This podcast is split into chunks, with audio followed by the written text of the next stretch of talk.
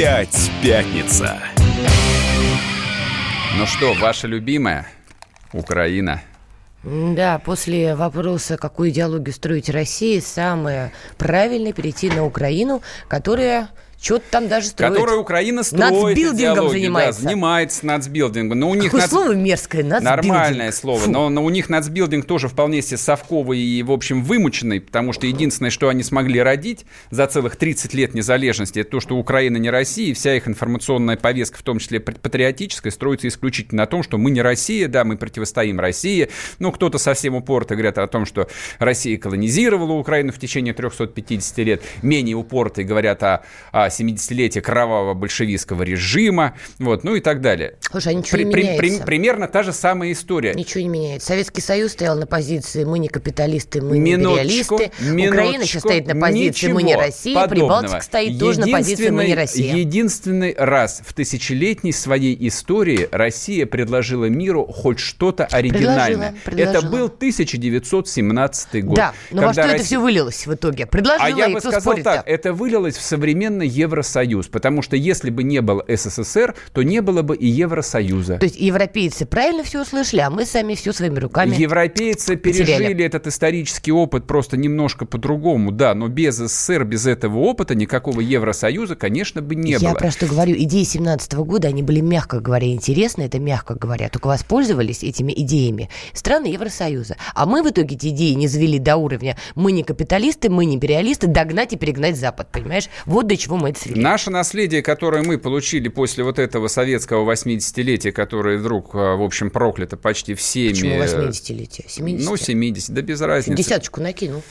Хорошо. Ладно, да. давай вернемся к Украине, а то мы с тобой опять ушли в дебри исторические. Какие? Так это и есть дебри Хотя исторические. Вещи, да, да. По, да, по факту, в общем, мы получили, что после 70-летнего интернационализма, бра- братства, в общем, всех народов, мы получили, в общем, мягко говоря, вещь там совершенно удивительную под названием «война» между Россией и Украиной. Да как угодно ее называйте. Фактически это война. Протестую на Украине гражданская война. Да как, как угодно назови ее. Как угодно ее назови. Это принципиальная разница. Граждан... В чем? Она для кого принципиальная Гражданская война – это, простите, внутреннее дело отдельно взятой Какое страны. Какое в жопу утреннее? А вот мы, мы его обсуждаем. Война между считаешь... странами – это уже другая история. Какая другая история? Это не другая, это та же самая история. Для меня эта война, конечно, гражданская, потому что я Украину не рассматриваю как нечто отдельное от России. Ну, То есть... еще зря. Почему же зря? Ну, потому что это независимая страна. Да плевать я хотел на это. Советский Союз. Очень все. хорошо. С 91 -го года очень она хорошо, независимая что страна. она независимая, да. И в 2005 нет? году я точно так же был адептом той концепции, которую поддерживало очень много людей, о том, что Украина может быть альтернативной России. Я надеялся на то, что Глупость. Украина станет альтернативной Россией. Не нужна никакая альтернативная Россия. Кому Параллельная нужна? Россия. Кому не нужна? Еще Кому зеркальная нужна? Россия. Кому она не нужна? Да Надо. никому не нужна. Значит, Есть никому. Россия, которой должен быть свой путь. Есть Украина, у которой должен быть свой путь. Вот и все. Вот эти все Почему? глупости. Кто сказал, что он должен быть? Он да кому, потому что кому это он, глупость. Он, кому Альтернативная должен? Россия, параллельная Россия, перевернутая Россия. Вернемся к главному. Господи, сколько Вернемся можно? к главному. Это опять теоретизирование. Ты как выпускник ИСТФАКа, да, я понимаю, что можешь спорить со мной до, бес, до бесконечности Могу. про исторический путь каждого народа и политической нации. Не каждого, Однако, нет. по факту, вот то, что мы обсуждали в течение полутора недель, оно случилось, соответственно, в те выходные, и мы про это еще не поговорили. Ты про обмен О том, что этот 35. пресловутый обмен 35 на 35 состоялся. Я три дня находился в состоянии просто эйфории Серьезно? практически. Да, да. Я считаю, что наконец случилось то, чего лично я ждал целых пять лет. Сейчас что-нибудь плохое скажешь. Я ничего не скажу плохого. Я как бы считаю, что это событие, я верю, по крайней мере, в это, означает окончание войны. Серьезно? Этот Кто по... тебе это сказал? Мне никто этого не Кто мо... мне никто не сказал? может этого сказать, и ни... я ни от кого не жду ответа на это. Я говорю о том, как, как я это воспринимаю, как я в это верю и как я на это надеюсь. Вот я уверен в том, что на это наде... на... надеется там бесконечное количество людей, живущих по обе стороны административной границы, о том, что все это безумие наконец закончится. Ты, да, уточним, о чем ты говоришь? Ты имеешь в виду, что прекратится противостояние Донбасса с остальной Украиной или что? Слушай, Поясни. прекрати эту блуду в духе телеканала России про противостояние какого-то мифического Донбасса Вполне и всей остальной Украины. Нет никакого Донбасса, Донбасса и всей остальной э, Украины. Есть. Есть объективное противостояние между Российской Федерацией и Украиной. Какой то, что, род то, этого что, противостояния? То, Военный, политический? В том какой? числе это военное, экономическое и политическое противостояние, которое, вот, которое противостояние и война – это вещи близкие, но не идентичные. Тогда так вот, так вот, есть противостояние то, что произошло на Украине в конце 2013 года, я, я изначально, то есть я без претензий на звание политолога, но я это расценивал как прямую и явную угрозу интересам России это и правда. русского народа. Это правда. Поэтому то, что Украину просрали после 2005 года, это факт. Ладно, проехали. После этого политического руководства страны реагировало на эту возникшую ситуацию как могло. Я считаю, что реагировало вполне адекватно, не давая как бы всей этой истории скатиться в настоящую военную эскалацию там с развернутыми большими военными действиями. Тем не менее, в феврале 2015 года украинская армия в Дебальцево была практически разгромлена и деморализована, и после этого были подписаны Минские соглашения. Которые не соблюдались. Итак, пункт первый. Отвечаю на твой вопрос. Это военное противостояние. То, что, то, что происходило последний раз масштабно с применением десятков танков в Дебальцево в феврале 2015 года, это форма военного военного противостояния. Но регулярной армии там не плевать было. я И хотел, плевать я хотел, там были люди с погонами российской армии, либо там были так называемые отпускники. Для меня это не имеет ровным это счетом никакого. Я лично знаю людей, которые имеют паспорта Российской Федерации, которые воевали в Донбассе. Я их лично Прекрасно, знаю. но это То, принципиальная что... разница. Регулярная Слушай, армия я не нет? в МИДе работаю. Регулярная армия Надо, это вовлеченность я государства. Я не в МИДе работаю. Мне все равно. Я считаю, что государство, что Россия должна отстаивать свои интересы любыми возможными средствами, даже если они идут, э, если они вступают в противоречие с так называемым международным правом. Тогда будь добр, то, разделяй что, свое личное то, мнение что... от того, что ты говоришь, как истину а я разделяю, инстанции. я говорю о том, А то звучит так, как будто регулярная Ник... армия Российской оно, Федерации оно в 15 году, понимаешь, там давала жару.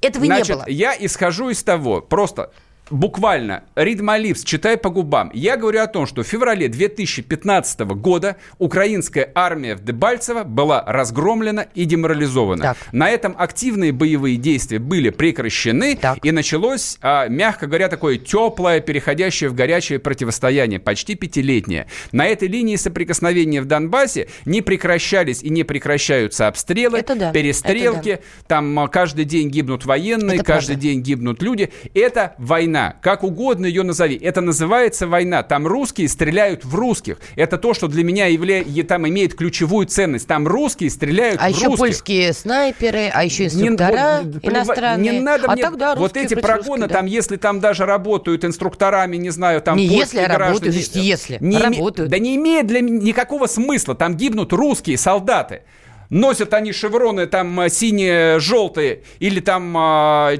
черно-красно-синие ДНР, не имеет никакого значения. Это русские люди. Мне все равно, какие паспорта они получили в 91 году или после 91 Это русские люди стреляют друг в друга. Это опыт гражданской войны, который я-то думал в России закончился ровно сто лет назад, в 1919 Ни хрена. Он вернулся. И то, что неделю назад произошел обмен, я опять возвращаюсь да, к тому, вот что я начал. хотел к этому вернуться. Вот, почему как бы там это знак, почему это исключительно важное значение. Это означает, что это наша гражданская война, может быть, закончится. Во-первых, категорически протестую против термина, что все-таки наша гражданская война, но это ладно, это уже, что называется, вкусовщина. А для тебя такую Украиной... ценность имеют паспорта? Для меня имеет ценность, что Киев Простой не может вопрос. разобраться для со своими тебя гражданами ключевое на Украине. значение вот это имеют, для меня имеют паспорта, момент. правда? Я тебе То еще есть раз Иванов, повторяю. который живет в Киеве, и Иванов, который живет в Костроме, это разные люди? Да. Точно? Абсолютно. Рили? Риль. Да. А для меня нет. Ну, поэтому надо отделять свои личные ощущения а для меня нет. от той повестки, которую мы имеем. Что касается а обмена я их 30... отделяю. Вот и отделяй.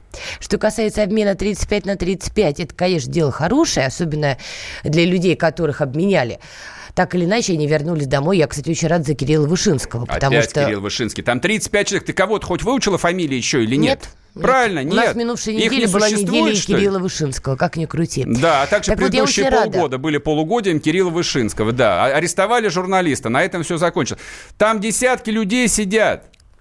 Там сидят десятки русских людей, из них выпустили 34 плюс Вышинский. А мы по-прежнему говорим об одном Вышинском. Это то, что я говорил тебе там а, накануне этого обмена. Помнишь, как я говорил, Надан, знаешь, что будет? Украинцев встретят как героев, их расцелует президент Зеленский, им вручат адреса, потом они наговорят всякой херни на пресс-конференциях, а наши, да, как сироты, опять пойдут по взлетке своими баулами. Я когда увидел эту картину, как они шли, куда они прилетели, Домодедово, Шереметьево. Uh-huh. Вот, я просто рыдал. Родина, ты не меняешься, Родина, ты такая же. Это нормальная концепция. Если тебя взяли в плен, дубина, значит, ты идиот, ты облажался. Это как в армии. Нет слова а, «украли», есть слово про м-м, «запипикали». Да, «украли». Вот это вот отношение к людям, оно не меняется. А дальнейшая вот эта вот мидовская болтовня о том, что мы обменяли граждан России, поэтому чего мы их должны были встречать, хочет, запикают. Вы русских людей встречали, которые воевали там. Хорошо, вы не хотели там чиновников отправлять, вы не могли как-то продать. Вы могли туда общественных деятелей, по крайней мере, пустить. Вы кому-то разрешили туда пойти встретить этих людей, кто их ждал. Это опять превратилось в какой-то бесконечный позор. Вернемся после перерыва, не уходите. Лучше и сто раз услышать, и сто раз увидеть. Наш эфир на YouTube-канале «Радио Комсомольская правда». Для всех, кто любит по-разному. И ушами, и глазами.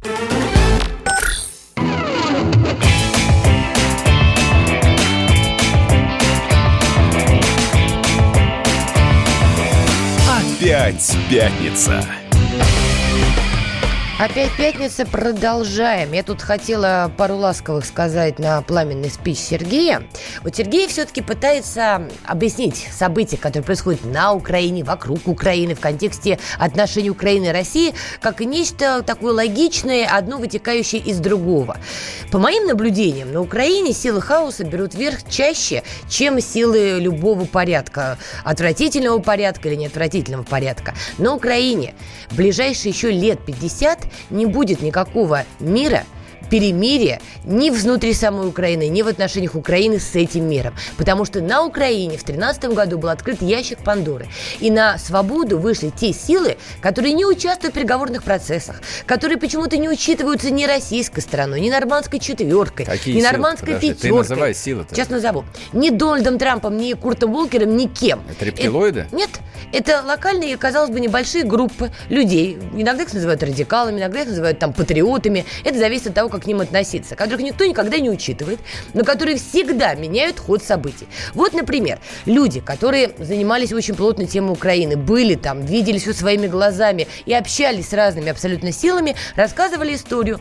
Действительно, были договоренности между западными странами России и Януковичем, что досидит он там, сколько они ему отвели. Спокойненько досидит и спокойненько уйдет. Правда были эти договоренности. И правда Виктория Нуланд, перекрестившись, сказала, о, ну все, подождем. Сидит и назначит трапезничать на следующий день. Никого не трогает. Все, мир, жвачка, порядок, обо всем договорились.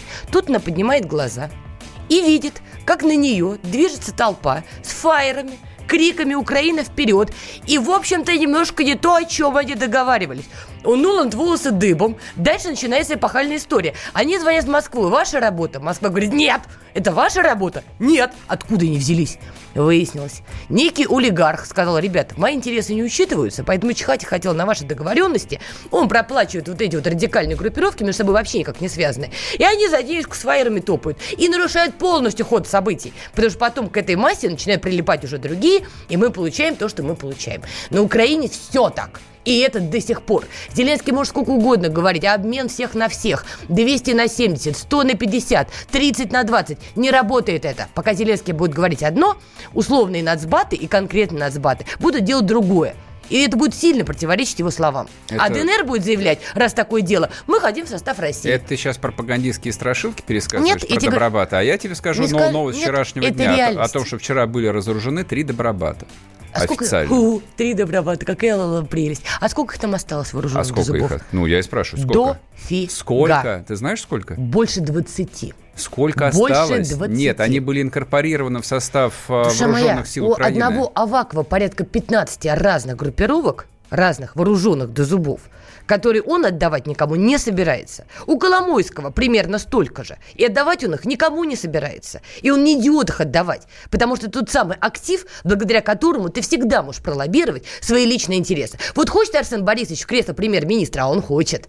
Вот он и будет этого добиваться, в том числе рассказывая, ребята, слово не так, вот у меня там ребятки заряженные, которым вообще все ни почем. И попробуйте мне сказать нет. Это козырь, от которого никто там не откажется. Ни олигархи, ни Аваков, ни любые другие силы. И Зеленский здесь заложник вот этой ситуации. Он будет сидеть, будет смотреть то на Америку, то не на Америку. И у него нет ресурсов, у него своих нацбатов нет. Порошенко жадный до денег человек, про это все рассказывают, кто с ним знаком. Жаднейший до денег человек. Личный, кровный и кровавый. Сейчас вливает в новые вот эти движения. Как ты считаешь, вливал бы он свои бабки, если бы не был уверен в успехе этого предприятия?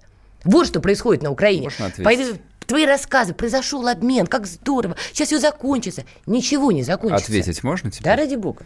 Вот эта вот вся байда, которая тянется ровно с 2004 года, она тянется ровно потому, вот, что в России не умеют мыслить по-другому, кроме как привыкли мыслить здесь. Есть там у нас есть люди, которые решают вопросы. Мы с ними сейчас договоримся, и mm. все будет чики-пики. У нас нет таких людей Вот там. они договорились в 2004-м, когда Януковича первый раз прокатили. Ну окей, хорошо, там к власти пришел этот Рябой, вот, с которым... Ющенко. Да, Ющенко, с которым там быстро вопросы решили в течение двух месяцев. Решили, что и дальше будет э, все так устроено, и дальше можно так, так же работать. Вот, поэтому случился после этого 2013 год, когда решили, что ну мы же всем денег занесли занесли, неважно, что половину денег там по пути украли, но мы всем занесли, там, Януковичу занесли, там дали им кредит, там, 10 миллиардный очередной. Перевели Обещ, 3. Обещали 10, перевели Не 3. Важно, что обещали. А в итоге обосрались опять по полной, потому что так не работает. Потому что думать, что ты можешь управлять общественным мнением в 50-миллионной, очень пассионарной стране, решая вопросы с 10 олигархами, оказывается, это не работает.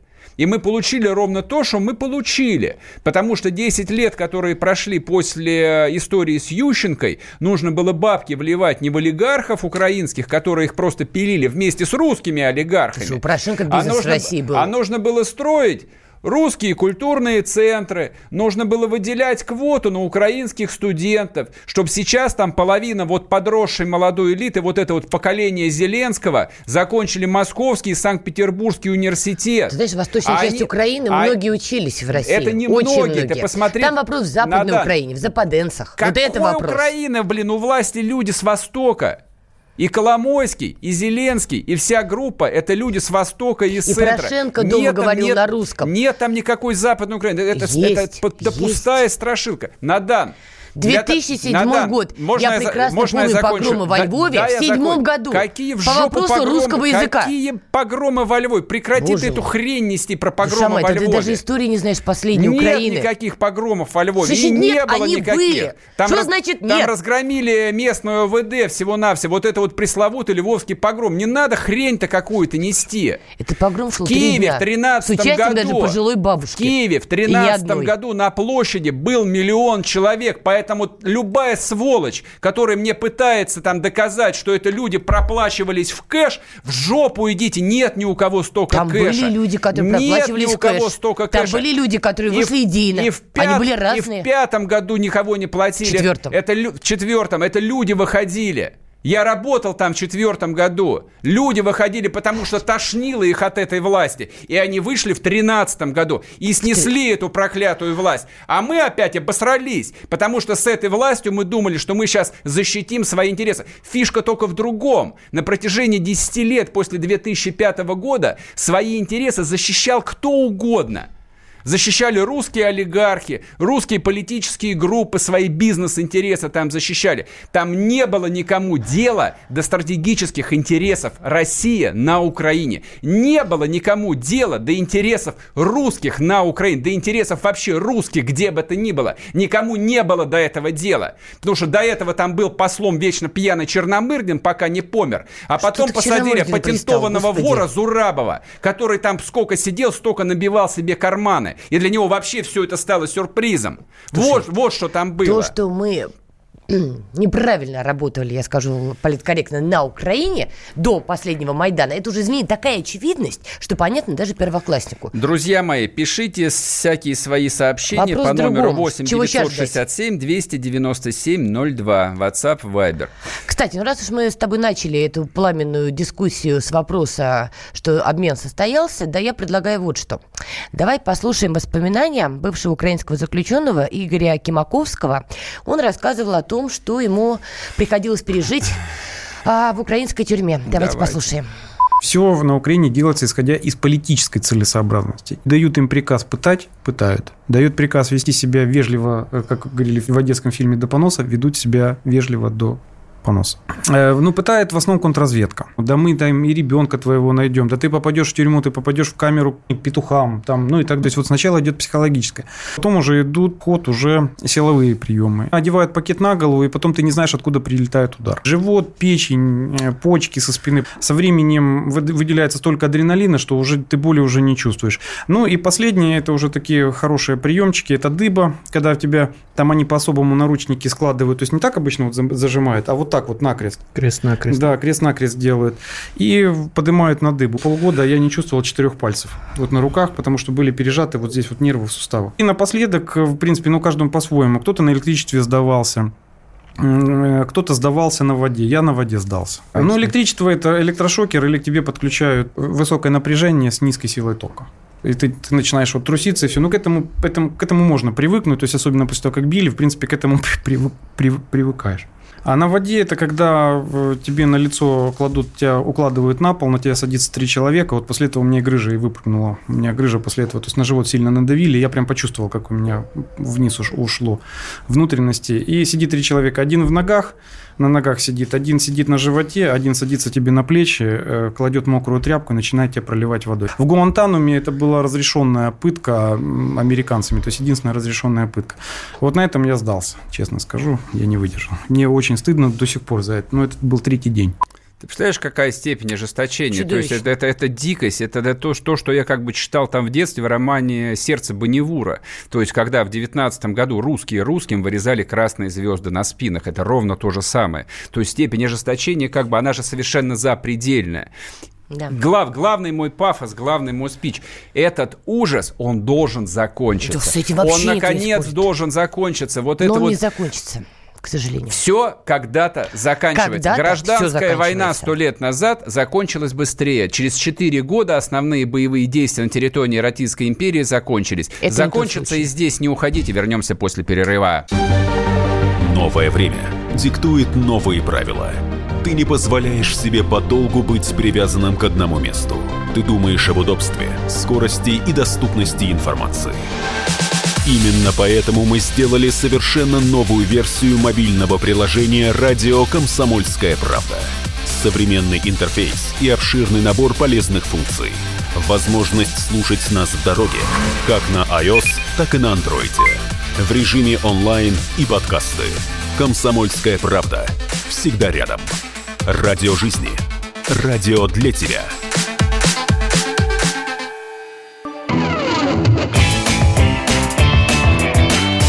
Опять пятница.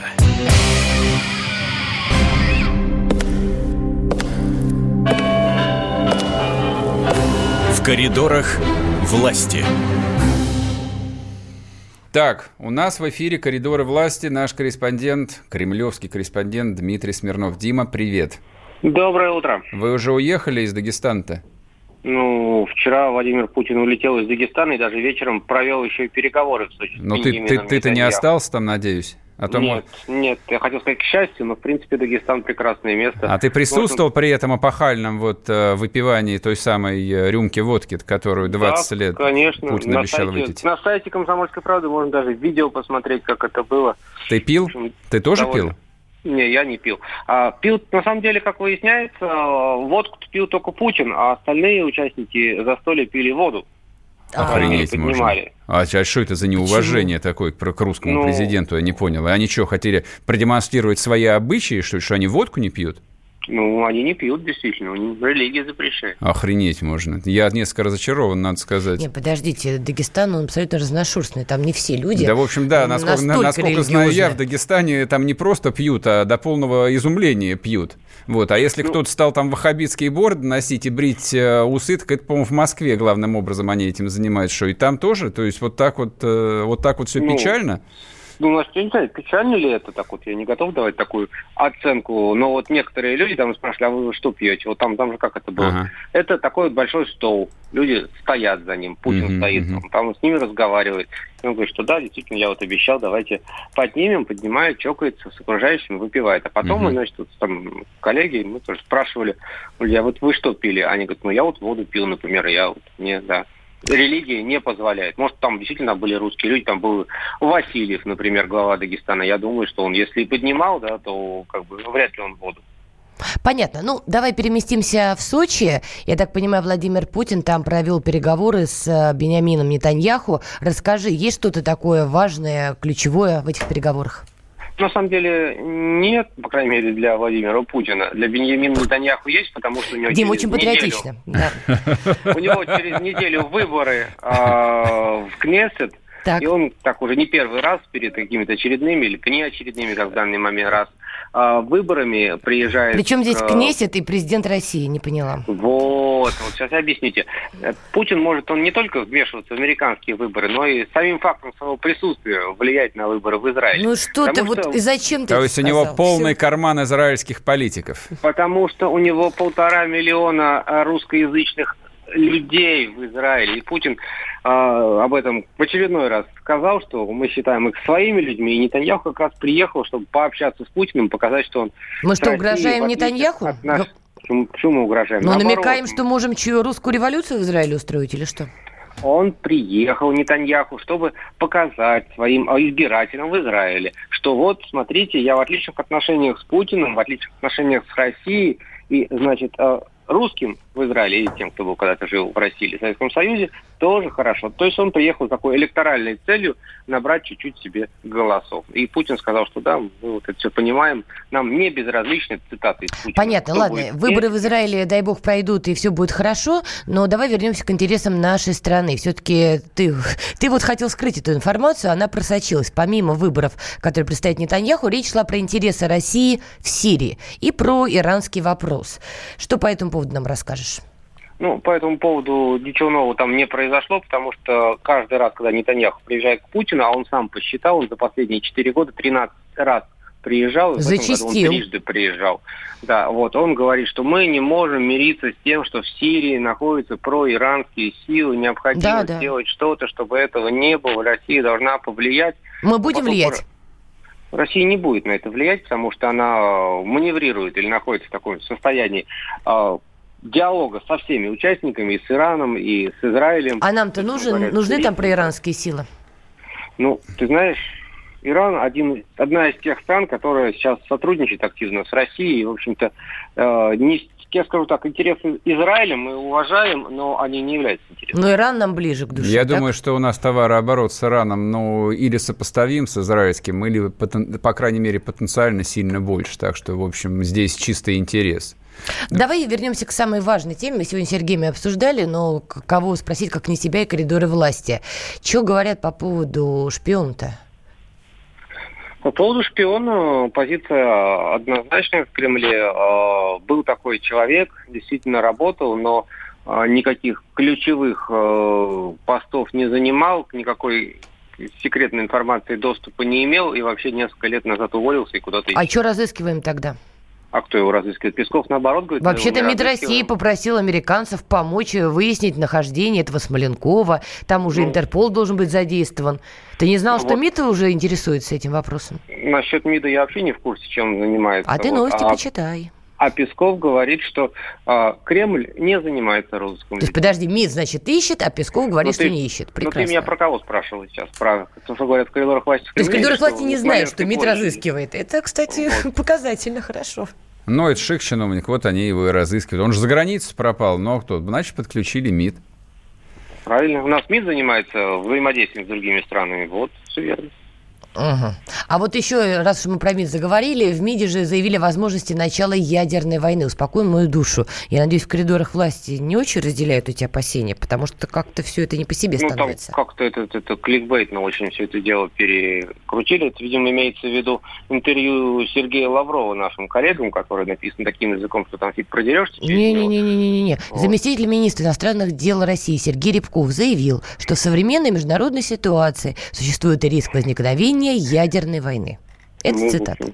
Это его работа, я сказал. Что в смысле, его работа ядерную войну устраивать? Его работа запугивать наших геополитических партнеров, чтобы они вели себя спокойнее.